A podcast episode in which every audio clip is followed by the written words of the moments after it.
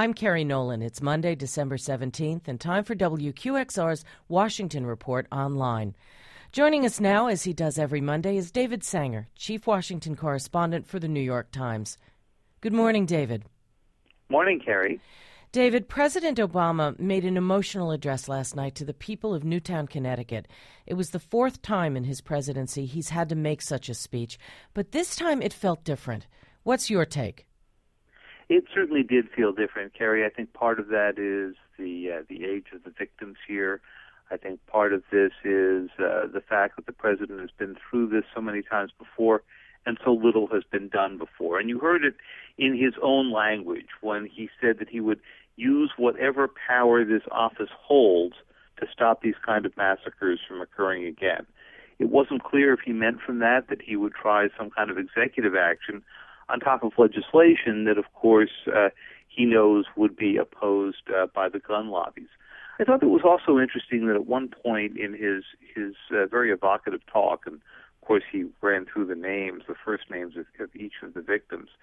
He said that uh, that just because there were many causes of the violence, he said that can't be an excuse for inaction, and it made you wonder whether or not he has found a new mission for his presidency, perhaps the way George Bush would have found a mission after 9 11. In the past, we've always seen these calls for change come and go, and nothing happened to the gun laws after Congresswoman Gabrielle Giffords was shot. Nothing happened after Aurora, Colorado, or Fort Hood. Why would we think that this time it'll be different?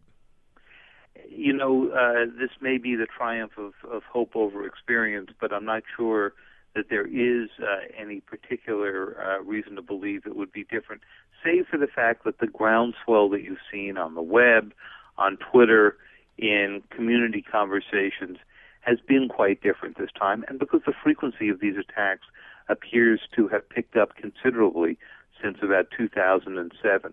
And uh, I, I think that that was the essence of the president's message that, you know, if this had been a foreign terror attack, if uh, we had had any evidence that this came from abroad, you would be hearing all kinds of calls for action from across the political spectrum.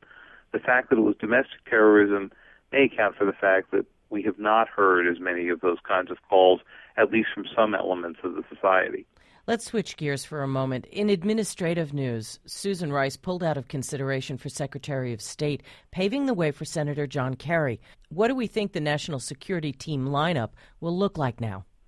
Right now, Kerry, if you look at the lineup of those we expect to get nominated, it looks a bit older and a little, more conventional than the previous term's lineup. If you had Senator John Kerry at uh, the State Department, Senator Chuck Hagel, former Senator Hagel of Nebraska, at the Defense Department, and of course Vice President Biden uh, remaining in office, you end up with three former senators who describe themselves as pragmatists, who all grew up during the Cold War, and bring to it a kind of sensibility that is a little bit of a generation older than, than the president's.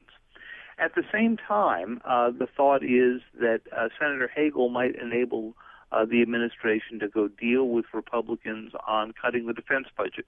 He is himself a moderate Republican.